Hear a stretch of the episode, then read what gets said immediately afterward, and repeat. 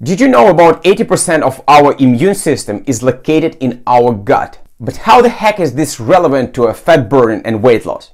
Well, today we will talk about what exactly the gut microbiome is, the importance of our gut health, and the power of our gut microbiome so you can burn fat with science. And then I will give you the best and the worst foods for your gut microbiome so you can make the right choice and improve your gut biome health so you can burn fat and lose weight in a more healthy and efficient way. As usual, only science-based information and my own experience on this channel. So make sure you hit this red subscribe button and smash this bell icon so you won't miss any of my new content. And also, if you want to get a free gift, and this is my 12 best weight loss tips that help me transform my body cheat sheet, then type gimme Alex in the comment section down below so I can send it your way.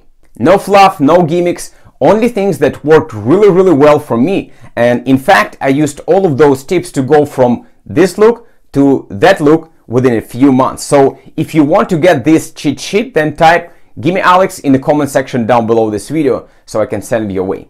Now, your body contains trillions of bacteria. Most of these bacteria are located in your intestines. Gut bacteria play several important roles in your health, such as communication with your immune system and producing certain vitamins. They also form an ecosystem involved in vital functions like metabolism, hunger, and digestion. Your gut bacteria basically can affect how different foods are digested and produce chemicals that help make you feel full. As a result, they can affect your mood, your immune system, your weight, and so much more. And there are hundreds of different types of bacteria in your intestines.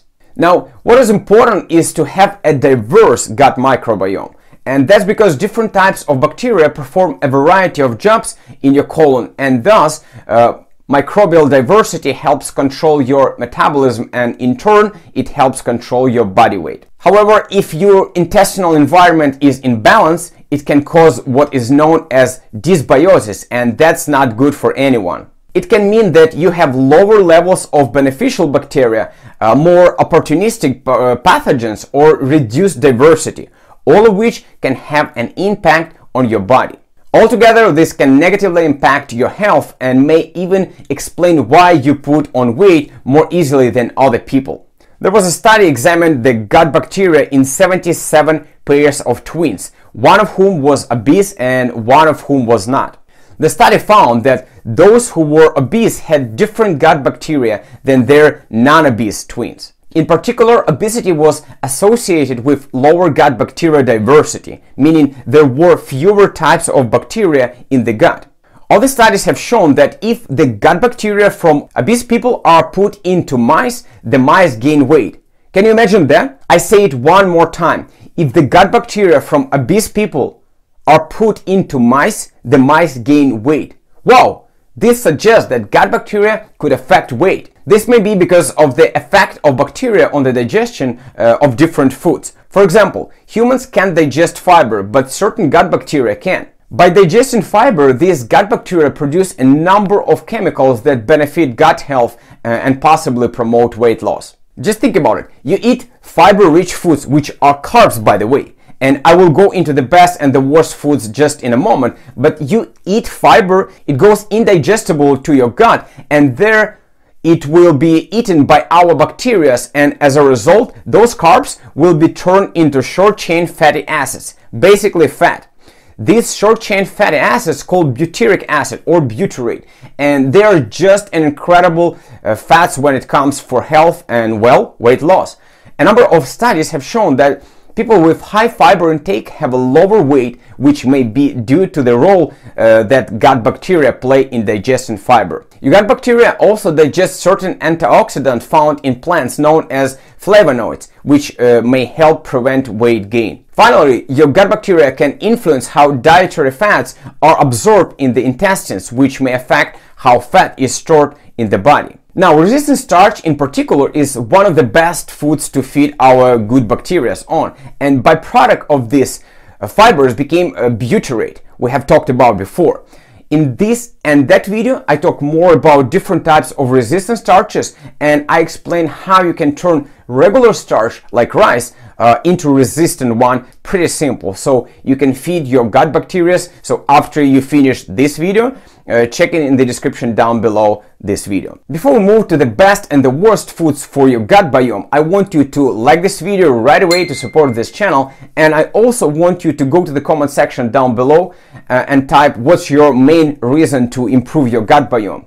Is it simply to lose weight or is it uh, to improve your immune system? Or maybe it's combination of both. Drop your answer in the comment section down below this video. Okay, let's move to the best and the worst foods for your gut bacteria so you can make the right choices and improve your gut biome health so you can burn fat and lose weight in a more healthy and efficient way. Now there's a number of different foods that are good for gut bacteria. Things like whole grains. And whole grains are grains that haven't been refined. They are high in fiber, which is digested by healthy gut bacteria like bifidobacteria and may aid weight loss.